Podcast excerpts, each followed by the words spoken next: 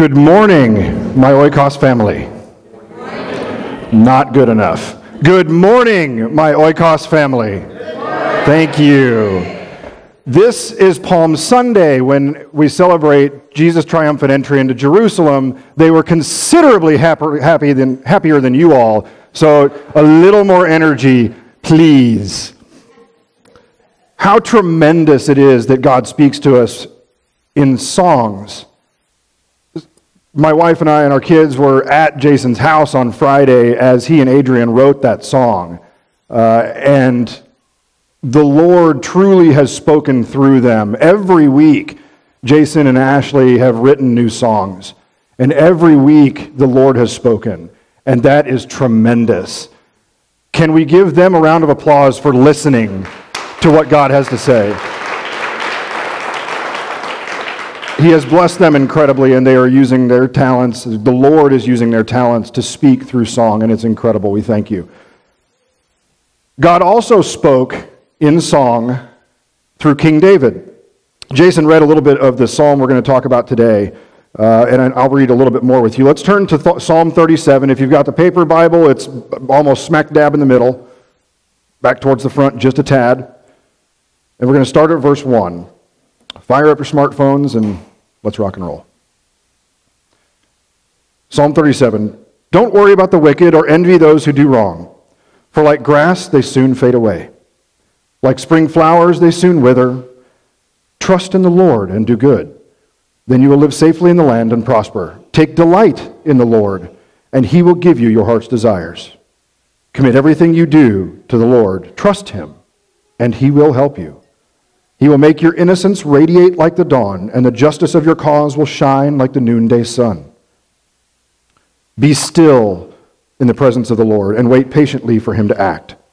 Don't worry about evil people who prosper or fret about their wicked schemes. Stop being angry. Turn from your rage. Do not lose your temper. It only leads to harm, for the wicked will be destroyed, but those who trust in the Lord will possess the land. Let's move down to verse 18. Day by day, the Lord takes care of the innocent, and they will receive an inheritance that lasts forever. They will not be disgraced in hard times. Even in famine, they will have more than enough. Verse 23 The Lord directs the steps of the godly. He delights in every detail of their lives. Though they stumble, they will never fall. The Lord holds them by the hand. And finally, verse 39 The Lord rescues the godly.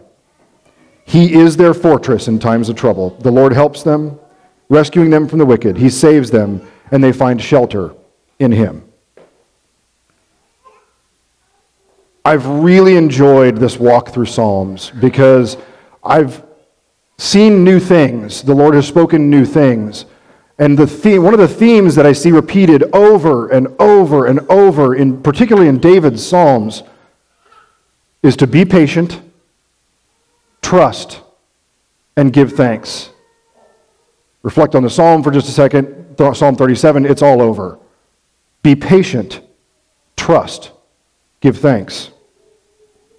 Psalm 37 is a psalm of David. And Jesus tells us in Matthew 22 that David writes these psalms under the inspiration of the Holy Spirit. The third person of the Trinity, God Himself, is speaking through David. His words echo through eternity. They are as true for the Old Testament hearers as they are for the New Testament world of Jesus and for us today. And I want to show you how those words echo throughout eternity as we journey through a little bit different part of Scripture, a little bit different part of biblical history. Let's turn to the Luke chapter 19. So a little bit more towards the end of your Bible. Luke one of the four gospel writers. He was not a disciple himself, uh, he was more of a historian. We're going to go to verse 28.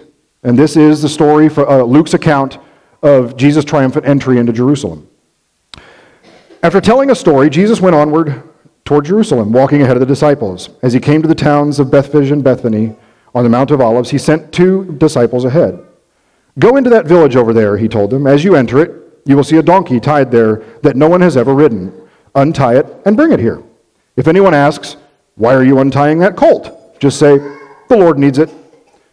So they went and found the colt, just as Jesus had said. And sure enough, as they were untying it, the owners asked them, Why are you untying that colt? And the disciples simply replied, The Lord needs it. So they brought the colt to Jesus and threw their garments over it for him to ride on. As he rode along, the crowd spread out their garments on the road ahead of him. When he reached the place where the road started down the Mount of Olives, all of his followers began to shout and sing as they walked along, praising God for all the wonderful miracles they had seen. Blessings on the King who comes in the name of the Lord, peace in heaven and glory in highest earth, highest heaven. But some of the Pharisees among the crowd said, Teacher, rebuke your followers for saying things like that. He replied, If they kept quiet, the stones along the road would burst into cheers.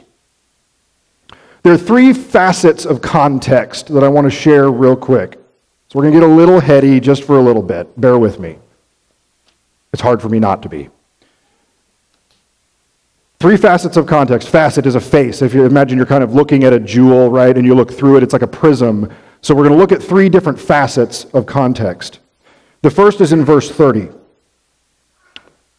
This is where Jesus says, Go into that village over there. He told him, As you enter it, you will see a young donkey, a colt, tied there that no one has ever ridden. Untie it and bring it to me. If anyone asks, Why are you untying that colt? Just say, The Lord needs it. The focus here is the colt, that is a young donkey, specifically one that had never been ridden. Recognize what it is that we're talking about. So, uh, there were no cars. There was no public transportation. You either walked or you rode a camel for very long journeys or donkeys for short journeys. A burro, a donkey, was also your, your plow for small plots. You'd use a bull for larger ones. Uh, it was also your method of getting your goods from place to place. Bethphage is only about a half mile outside of Jerusalem, a major commercial center. So a donkey, and mind you, this is a colt, not just a donkey. So uh, this colt has never been ridden. This colt has zero miles on it. So it is a new donkey, has lots of life left. It is a work truck with no mileage. A very valuable thing. This was not a 96 Honda Civic. It was a 2016 F 150 work truck. Okay? that is a very valuable thing that Jesus asked his disciples to go steal. He didn't tell them to ask, right? Do you remember that part? He just said, Go untie it and bring it to me. And if anyone asks, just say, The Lord needs it. And by the way, the Lord here is not Jesus of Nazareth, it's the, the Greek kurios, which just means master, right? So an unnamed master needs your donkey, and then just take it. The second aspect of context, the second facet that we're going to look through, uh, is there in verse 32. So they, the disciples, the two unnamed disciples, went and found the colt just as Jesus had said. And sure enough, as they were untying it, the owners asked them, Why are you untying that colt?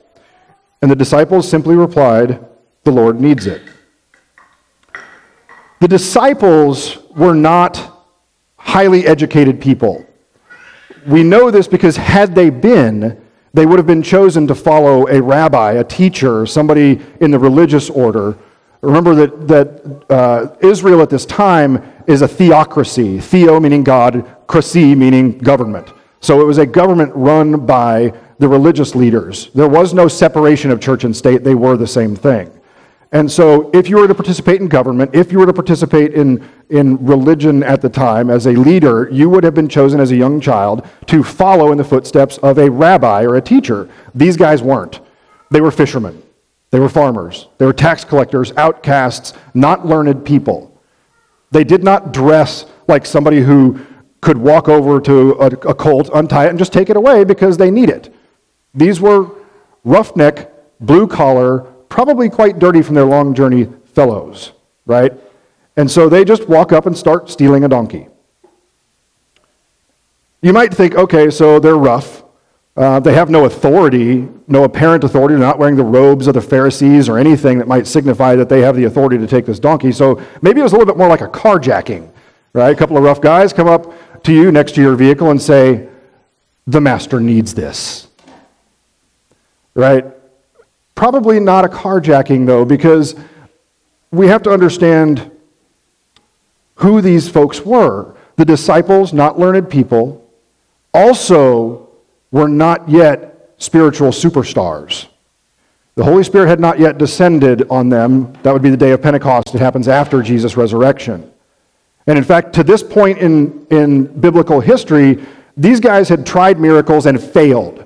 They asked Jesus the same questions over and over and over again. And at one point, Jesus actually says, How long am I going to be with you? Because they just didn't get it. These were not rock stars. So they didn't swagger over to the donkey like John Wayne, squinty eyed and all rough, and say, I need that donkey right there. He didn't, that's not how it happened. Instead, it's very likely they approached with fear. And I, I had to guess, actually, that it wasn't a bold walking through town to go untie a donkey. It probably was a little bit of, is anybody looking? You go get it. No, you go get it. I don't think he's looking. Quick, go! Right? Something like that. This was not, they were not approaching with confidence or boldness, uh, or if they did, you could probably see a little fear in their eyes. The third facet of context, we're going to look at verse 29. Yeah, hi, Levi.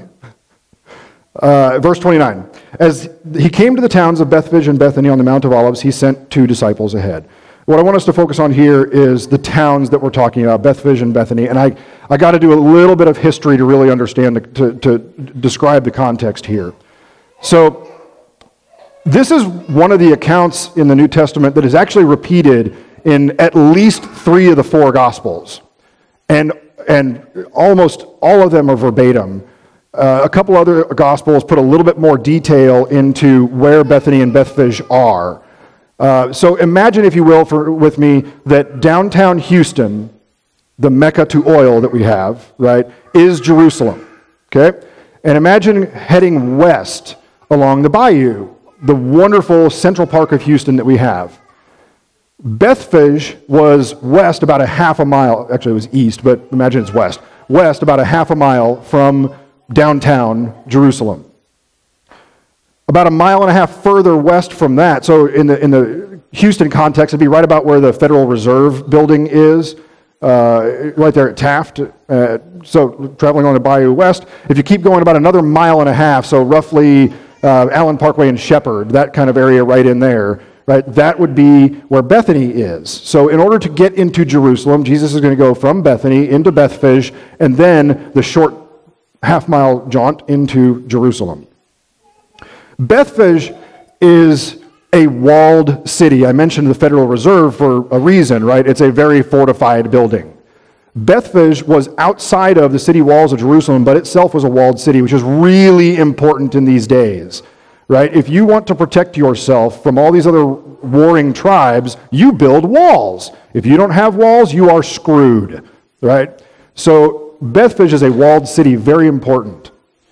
It's only about a half mile outside of Jerusalem. It was built entirely because it served as the second meeting place of the Supreme Court of Jerusalem, called the Sanhedrin.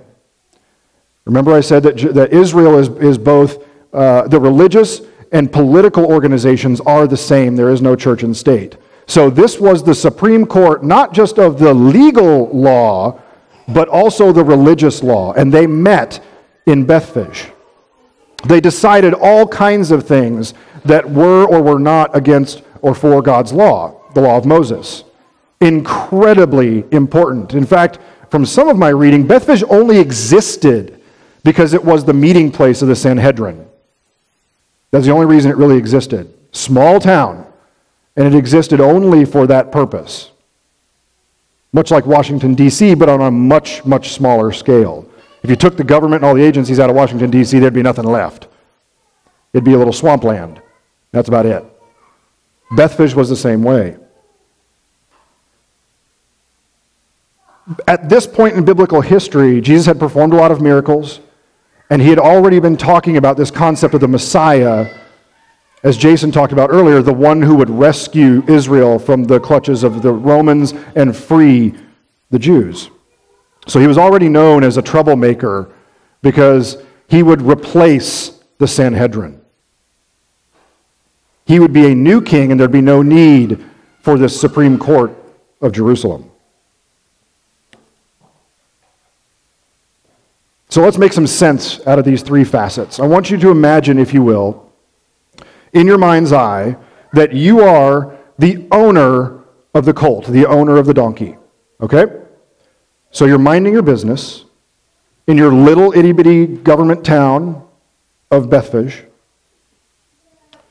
And a couple of guys looking a little rough, confident but also a little scared, stealing your colt, stealing a very valuable possession.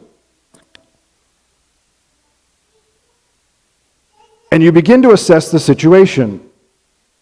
Time seems to slow down as your adrenaline starts pumping because somebody is stealing something from you and it's very valuable.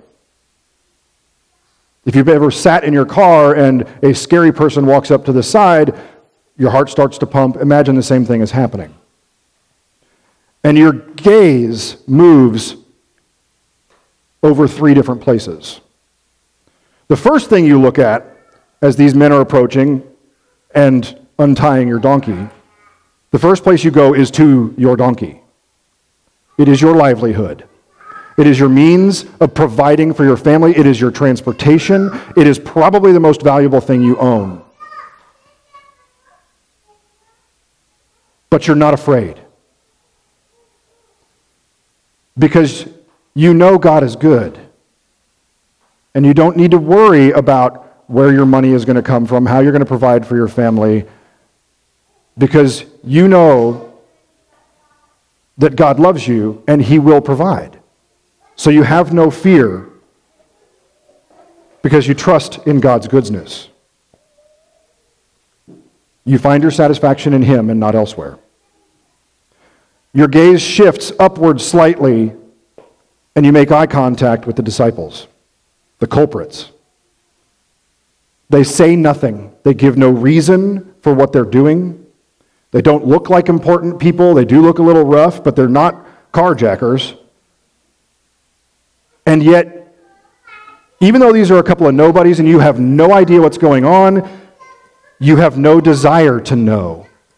You have no desire to control the information, to make an educated decision, because you trust in God's greatness. So you don't have to be in control. And the sense of peace comes over you. Then your focus shifts from the disciples to what's beyond the disciples the city walls and the council hall of the Sanhedrin. Because you know who, you, you suspect you might know who these guys are. And if you know, that means you know, you know that he's a troublemaker in the eyes of the Sanhedrin. And by giving him this donkey, because you know about the, prophesy, the prophecy in Zechariah that Israel's king will come on a colt, then by giving this colt away, you will have facilitated Jesus' treason against the state and blasphemy against God. The Sanhedrin are not going to be happy as your gaze locks on the, the council hall in which they meet. But God is glorious. And you know this. His glory radiates so brightly that when you put Jesus next to the Sanhedrin, it's so bright you can't even really see the Sanhedrin because you trust in God's glory and you won't fear the Sanhedrin. This peace comes over you.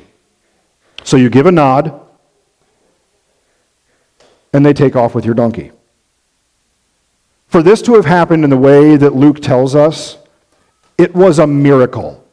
It was a miracle because of where it happened, because of how it happened. It's a miracle because this guy didn't object. The owner of the donkey didn't object at all. He said nothing.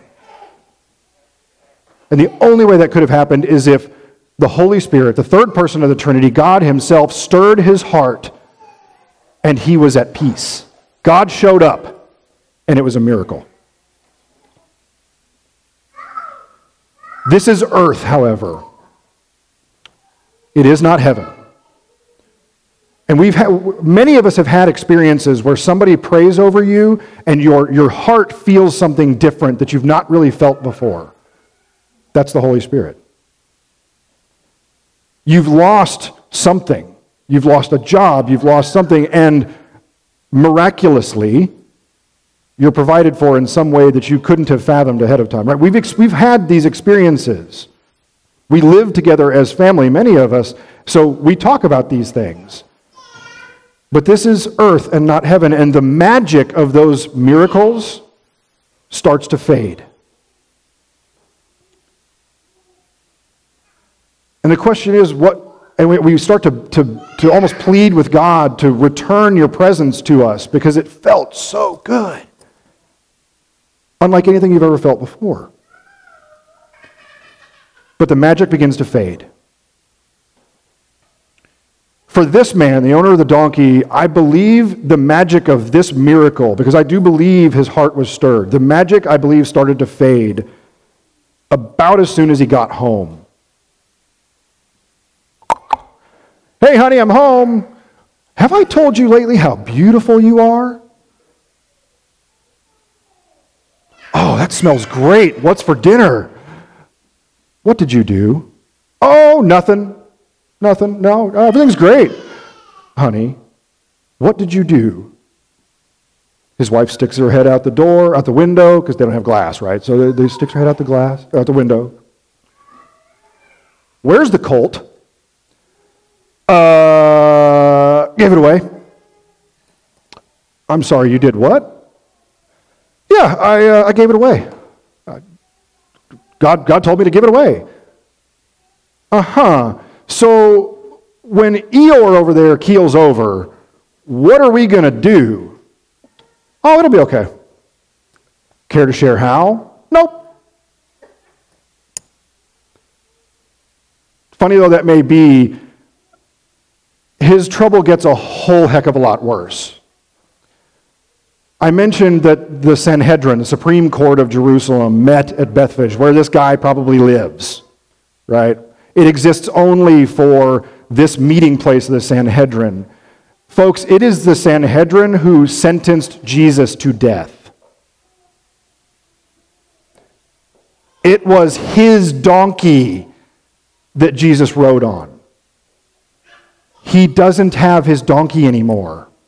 Maybe he got it back from Jerusalem, maybe he didn't. But everybody, this is a small town. Everyone is going to know it was his donkey that facilitated the thing the Sanhedrin convicted Jesus of and later asked Pilate to crucify him for. His punishment, his, the testing of his faith has just begun. As this week progresses, he is going to be tempted and tested as much as Peter himself. If Peter denied Jesus only three times, this fella is going to be tempted to t- deny him more than that. And I have to believe,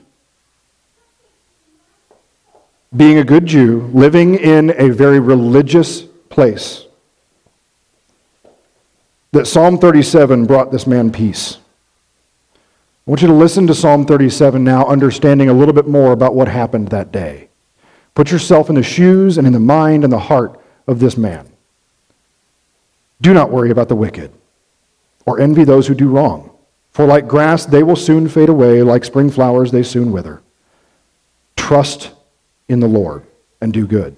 Then you will live safely in the land and prosper. Take delight, take joy in the Lord, and he will give you your heart's desires. Commit everything you do to the Lord. Trust Him, and He will help you. He will make your innocence radiate like the dawn, and the justice of your cause will shine like the noonday sun. Be still in the presence of the Lord and wait patiently for Him to act. Don't worry about evil people who prosper or fret about their wicked schemes. Stop being angry. Turn from your rage. Do not lose your temper. It only leads to harm, for the wicked will be destroyed. The Lord rescues the godly. He is their fortress in times of trouble. The Lord helps them, rescuing them from the wicked. He saves them, and they find shelter in him. speaks a little differently, doesn't it? Be patient, trust, give thanks. Imagine that you were asked, that your heart was stirred, and you had to give away your, your work truck.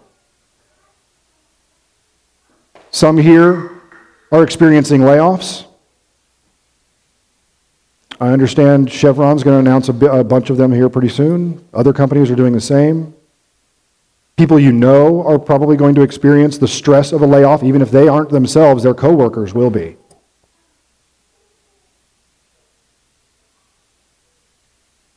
But be patient. God will provide. He may want you to experience some things first. But be patient. The Lord will show up. Trust in God's goodness. He loves you very, very much. He will provide. It may not look exactly like what you're asking for, but He will provide. Open your minds and your hearts and trust Him. And above all, give thanks. We live in one of the richest countries in the world. And we here have a family on which we can rely. We call our church oikos, which is Greek for family, because we really are serious about that. We share each other's stories, we support each other. We are the hands and feet, we are the body of Christ. Let us give thanks for that. Maybe you've experienced rejection by your family, by your coworkers. You live life a little differently. You're not spending as much time with them as you used to. You do odd things like step aside and ask people if they would like to be prayed for at work during the workday on the clock. Your boss might not appreciate that. But be patient. Because God loves your boss and your family members as much as he loves you. And he has a plan for them as well. And their hearts may turn toward him as well. So be patient. Trust in God's glory so you don't need to fear others. And above all, give thanks. Give thanks that you have the freedom to pray with people. Give thanks that you have the relationships you have and you don't need to fear other people. Maybe your heart has been stirred to tithe, to give to your faith family.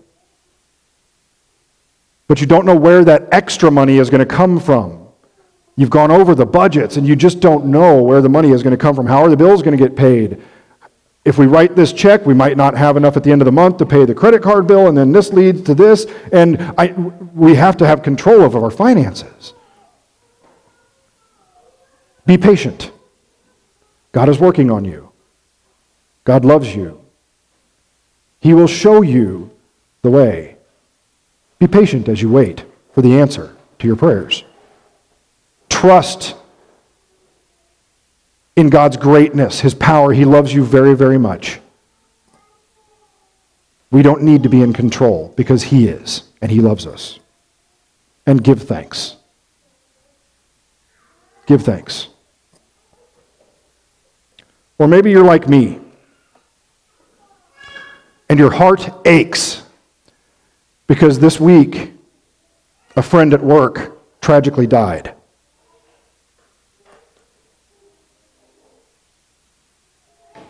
Be patient. Because if your friend or family member who passed away, your spouse, your child, we know that they believe in Jesus, that they trust Him, even if only in their final moments. And we wait because we will see them again. Trust in God's grace. No one earns their way into heaven, He just grants it as a gift. And give thanks for the time that you did have with them and the legacy they leave behind.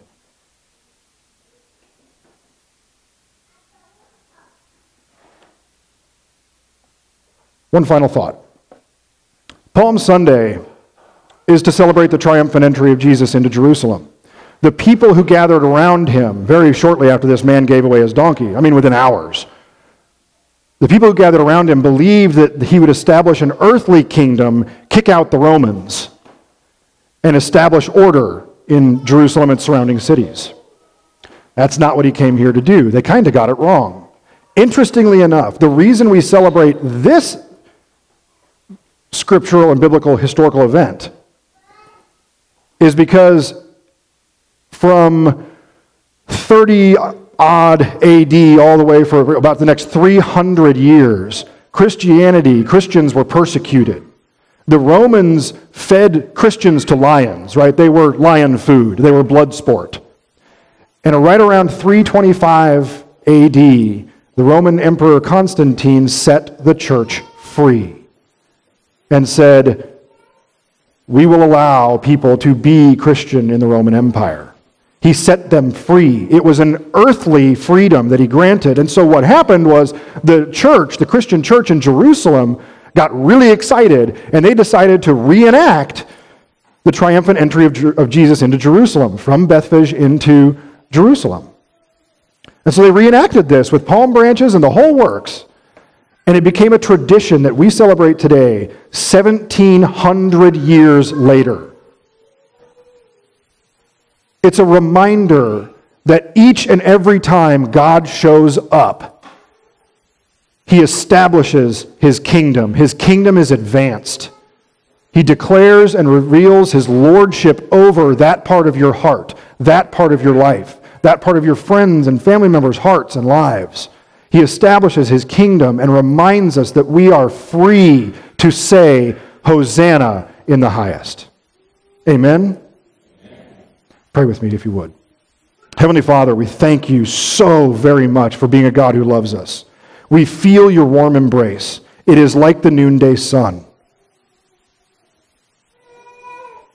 You remind us of these moments, but Lord, I pray, because this is earth and not heaven, these feelings do fade. And I pray that you strengthen and encourage us.